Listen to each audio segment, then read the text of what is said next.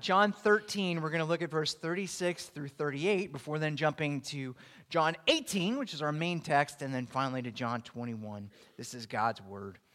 Simon Peter said to Jesus, Lord, where are you going? Jesus answered him, Where I am going, you cannot follow me now, but you will follow afterward. Peter said to him, Lord, why can I not follow you now? I will lay down my life for you. Jesus answered, Will you lay down your life for me? Truly, truly, I say to you, the rooster will not crow until you have denied me three times. Now, fast forward to John 18, picking at verse 15. John 18, verse 15 through 27. Simon Peter followed Jesus, and so did another disciple. Since that disciple was known to the high priest, he entered with Jesus into the courtyard of the high priest, but Peter stood outside at the door. So the other disciple, who was known to the high priest, went out and spoke to the servant girl who kept watch at the door and brought Peter in. The servant girl at the door said to Peter, You also are not one of this man's disciples, are you? He said, I am not. Now, the servants and officers had made char- a charcoal fire because it was cold, and they were standing and warming themselves. Peter also was with them, standing and warming himself. The high priest then questioned Jesus about his disciples and his teaching. Jesus answered him, I have spoken openly to the world. I have always taught in synagogues and in the temple where all Jews come together. I have said nothing in secret.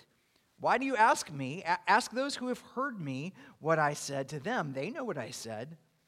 When he had said these things, one of the officers standing by struck Jesus with his hand, saying, Is that how you answer the high priest? Jesus answered him, If what I have said is wrong, bear witness about the wrong. But if what I have said is right, why do you strike me? Annas then sent him bound to Caiaphas, the high priest. Now, Simon Peter was standing and warming himself. So they said to him, You also are not one of his disciples, are you? He denied it and said, I am not.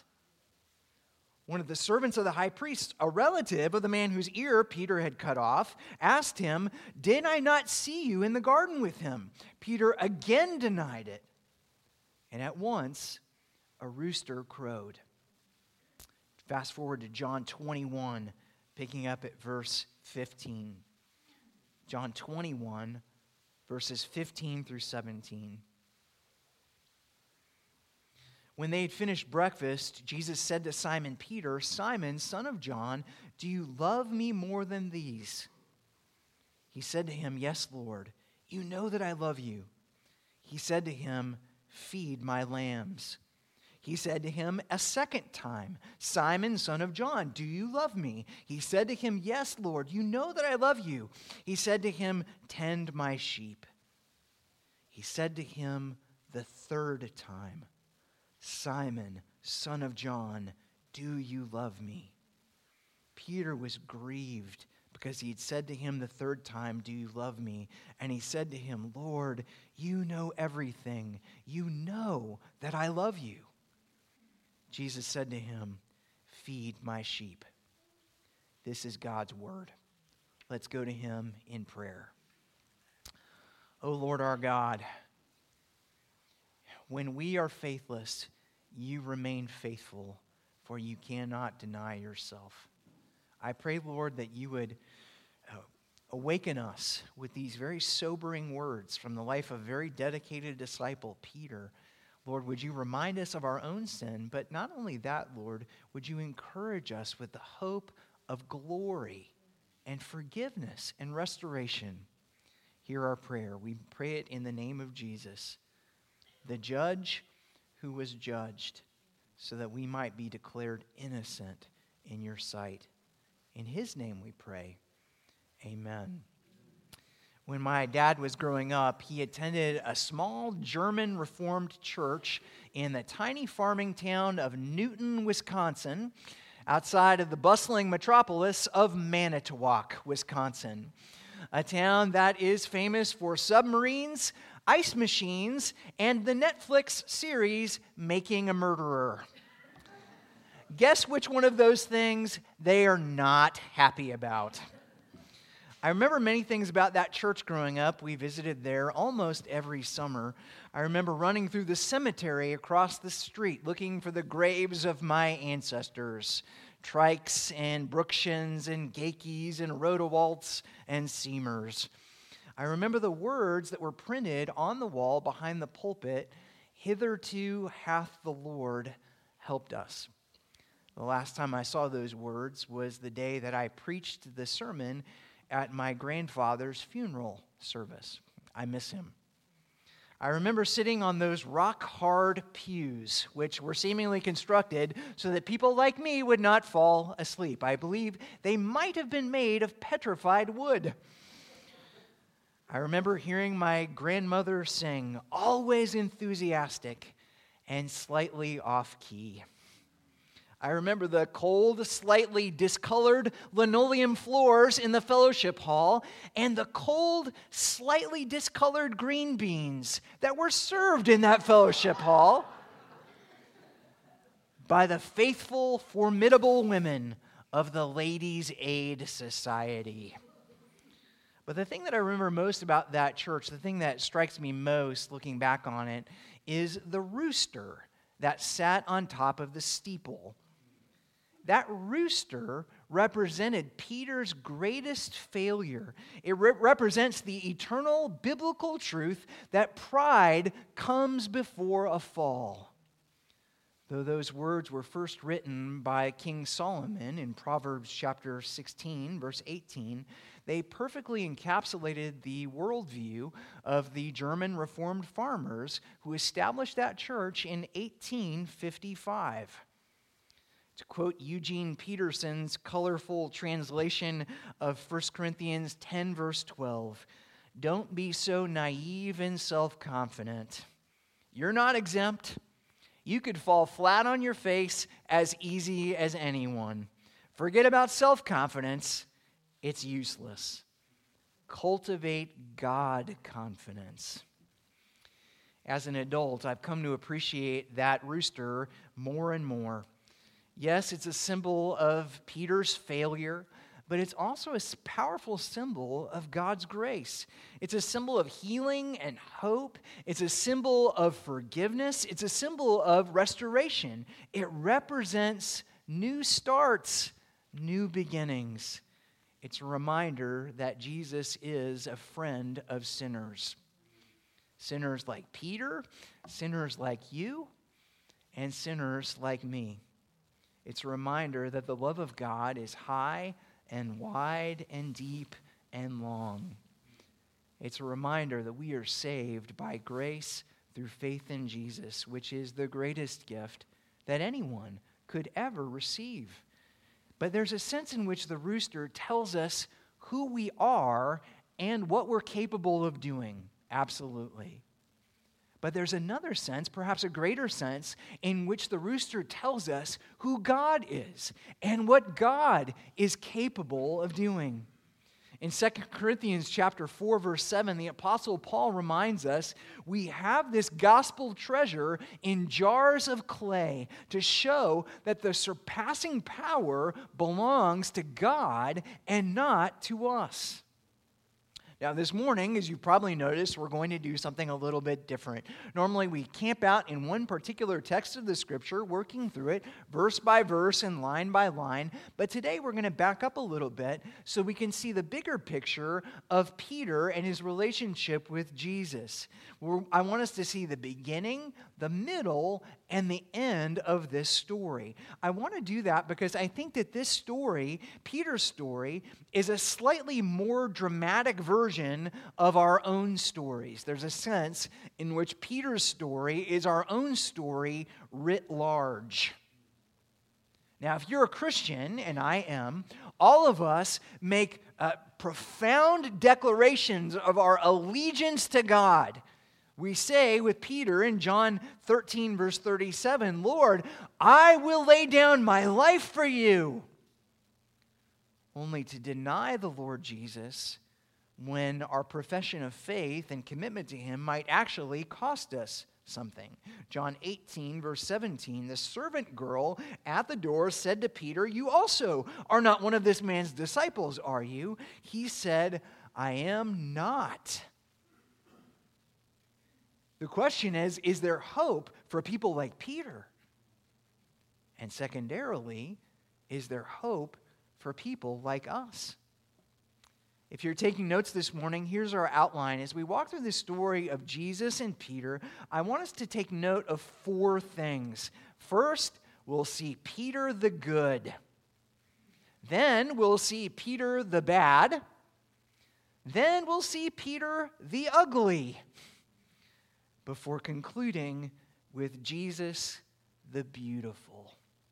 So, Peter, the good, bad, and the ugly and Jesus the beautiful. This is the story of Peter. It's a story of Jesus. It's a story about a rooster. It's also the story of the gospel. Are you ready? All right, let's take a closer look. We begin with Peter the Good. The story of Peter's denial of Jesus actually begins all the way back in John 13 with a prediction. John 13, verse 36. Simon Peter said to him, to Jesus, Lord, where are you going? Jesus answered him, Where I am going, you cannot follow me now, but you will follow afterward. Peter said to him, Lord, why can I not follow you now? I will lay down my life for you. Jesus answered, Will you lay down your life for me? Truly, truly, I say to you, the rooster will not crow until you have denied me three times. Now, to understand just how jarring that prediction is, you have to remember that Peter, in spite of his sometimes bombastic personality, was actually one of the giants of the Christian church. Whenever the apostles are listed in the Bible, Peter, Simon Peter, is listed first. Peter walked on water. Peter raised a woman from the dead. When the crowds had abandoned Jesus back in John chapter 6, and Jesus asked the apostles, Are you going to leave too? It was Peter who spoke up for the group and said, Lord, to whom shall we go? You have the words of eternal life. Peter was there for the transfiguration when Jesus revealed his glory to Peter, James, and John. He heard God the Father say, This is my beloved Son. Listen to him.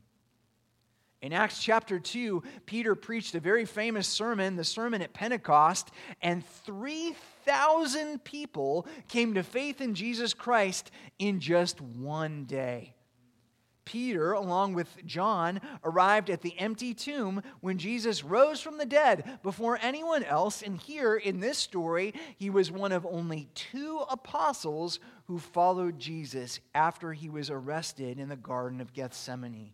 John 18, verse 15 Simon Peter followed Jesus, and so did another disciple. Our best guess is the other unnamed disciple was the Apostle John. Now, in this story, it seems abundantly clear that Peter loved Jesus. He wasn't crossing his fingers when he said, I will lay down my life for you. He meant it. In fact, many years after this story, Peter did, in fact, lay down his life for Jesus. Like Jesus, he was crucified by the Romans. Unlike Jesus, he was crucified upside down. He chose to be crucified in that way because he did not feel himself worthy to die an identical death to his Savior and Lord, Jesus Christ. My friends, that's a good thing. It is a good thing to love Jesus. It is a good thing to profess your allegiance to Jesus. It's a good thing to say, Lord Jesus, even if all the other apostles stay home, even if it's just me and John, even if it's me alone, I will follow you every step of the way. If when I die, my tombstone reads, He loved Jesus, that's a win. If when you die, people come to your funeral and say, She loved Jesus. then you have lived a more fulfilling, meaningful life than many people will ever live. Peter loved Jesus. That's the good.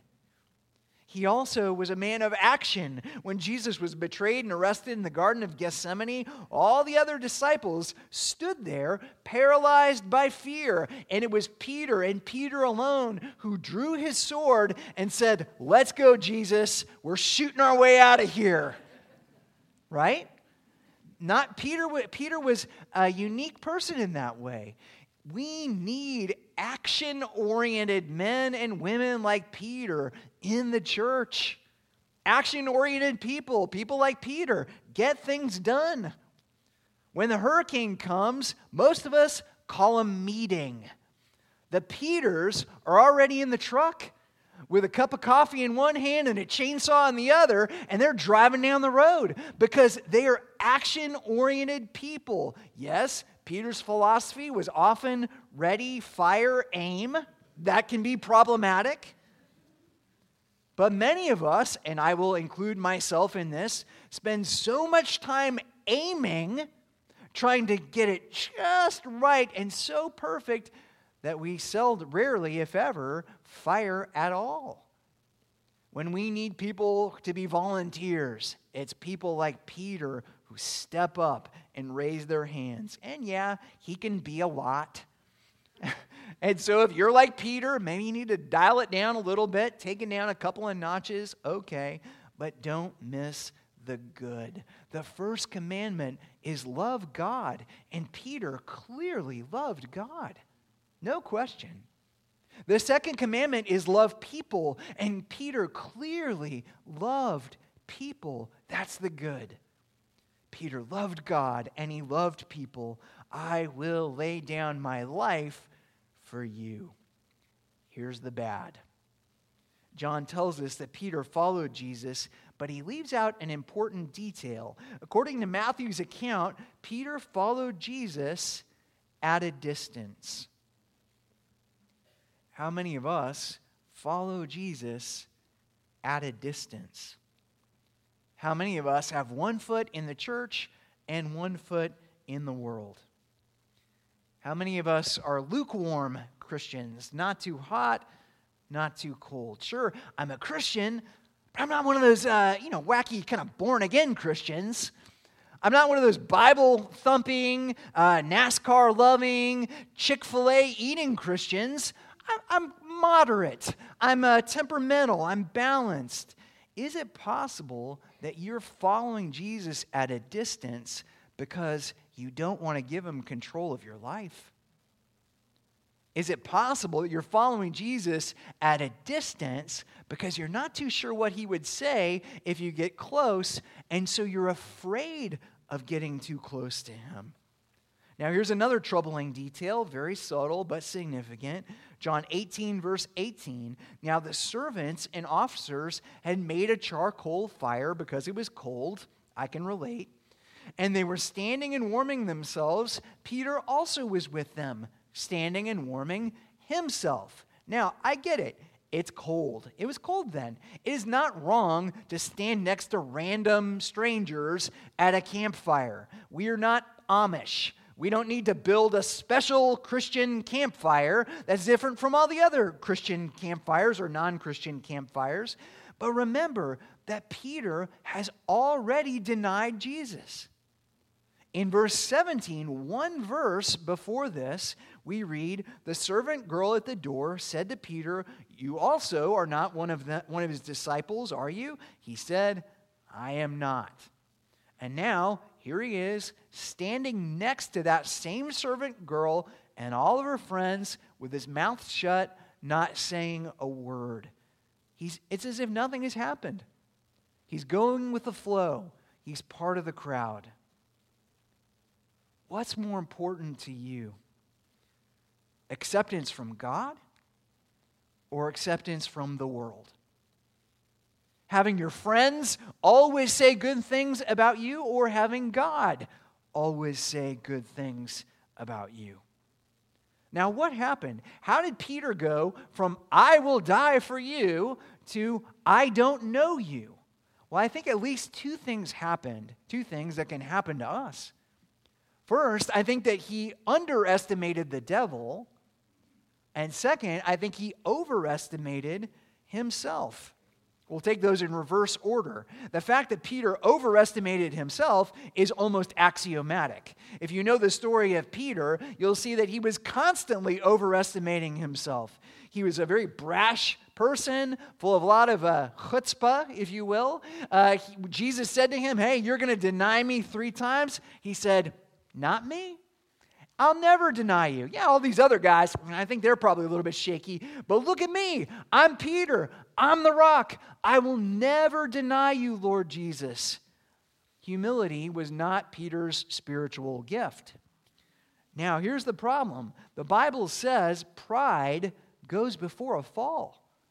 The Bible says, let him who stands take heed lest he fall. The Bible says that the heart is deceitful above all things, desperately sick. Who can understand it? Now, if you're a confident person, great. Confidence can be a good thing. It, we can be bold, we can be courageous, all good. But beware of overconfidence.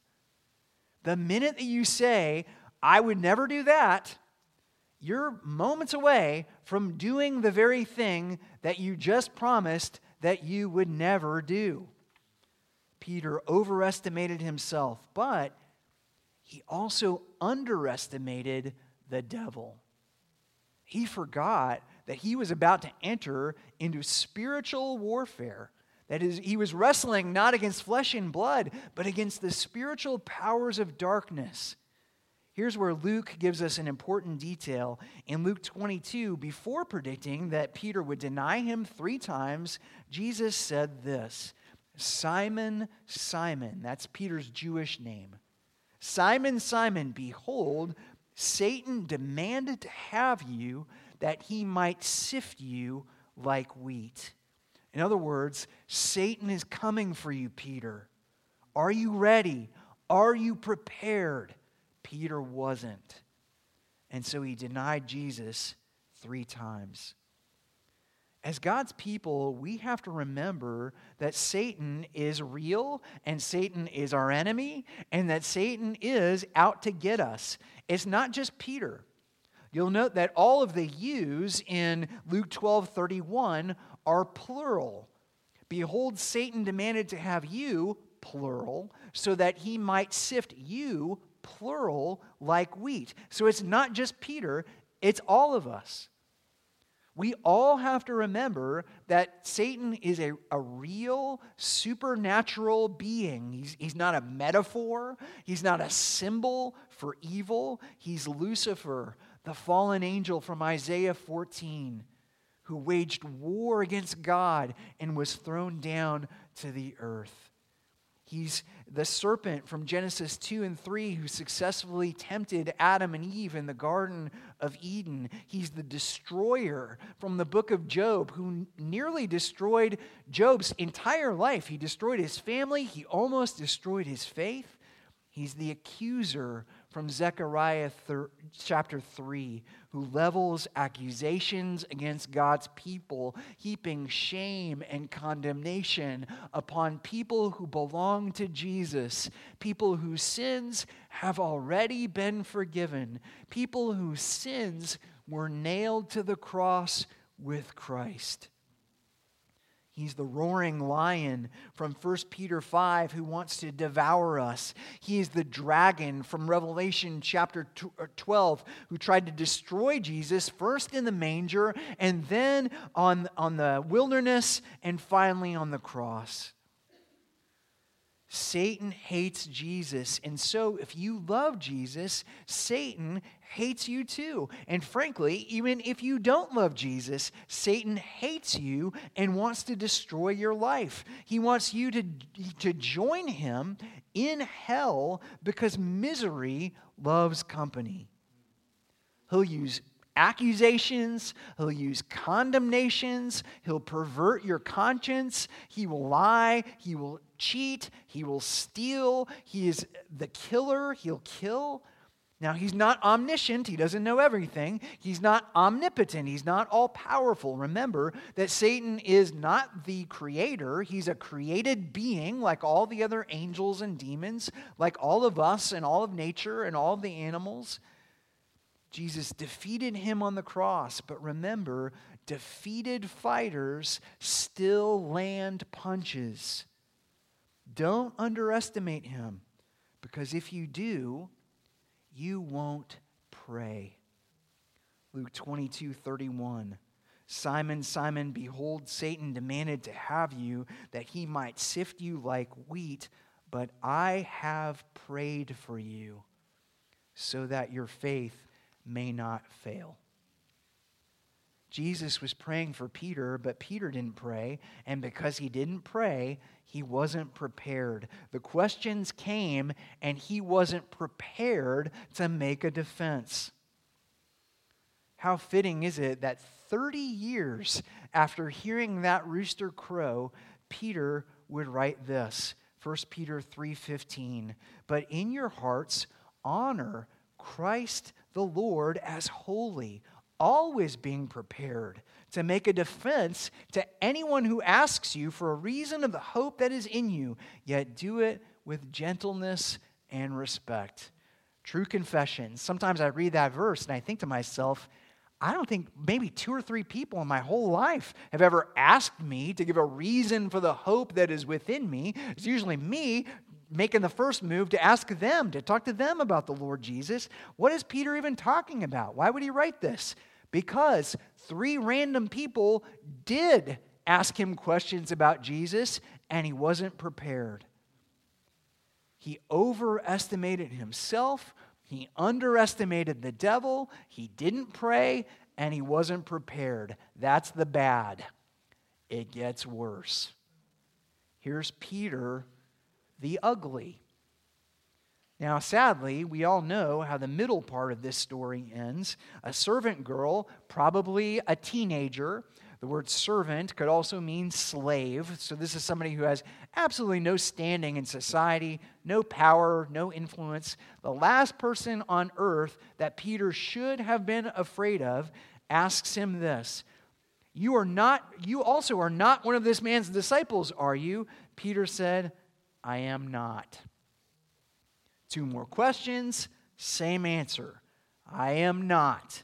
Verse 27 Peter again denied it for a third time, and the rooster crowed. Just before we move on, just what, what a tragedy this is. Peter was the rock, and he, he's reduced to a sandcastle. He's, he's a pile of rubble Peter the rock becomes Peter, like a, a little tiny pebble that you would catch in your shoe. That's how greatly this formerly great man has been diminished because of his lack of faith. Here's the question Is this the end for Peter? Now, we all deny Jesus all the time in many very subtle ways, sometimes in big, bold, obvious ways. Is this the end for us? Well, thankfully, the answer is no. In fact, for Peter, this was just the beginning. We'll close with this Jesus, the beautiful.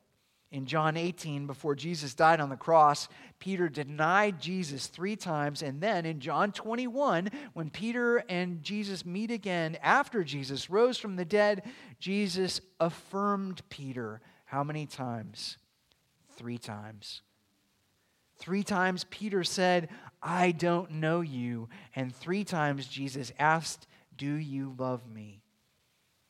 Three times Peter answered, You know that I love you. And three times Jesus said, Feed my sheep. Do you hear what he's doing? First, he forgave Peter, and then he restored Peter. He said, Not only are you forgiven in my sight, you are now a minister again.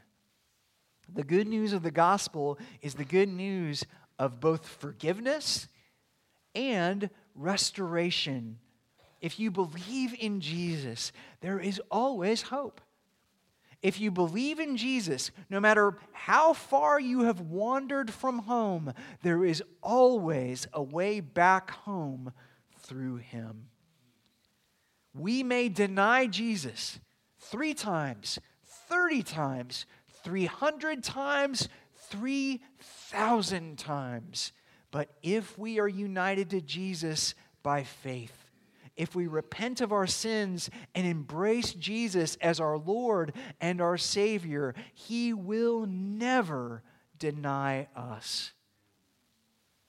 The earthly judges, the high priest and the Sanhedrin and the religious leaders in this story condemned Jesus.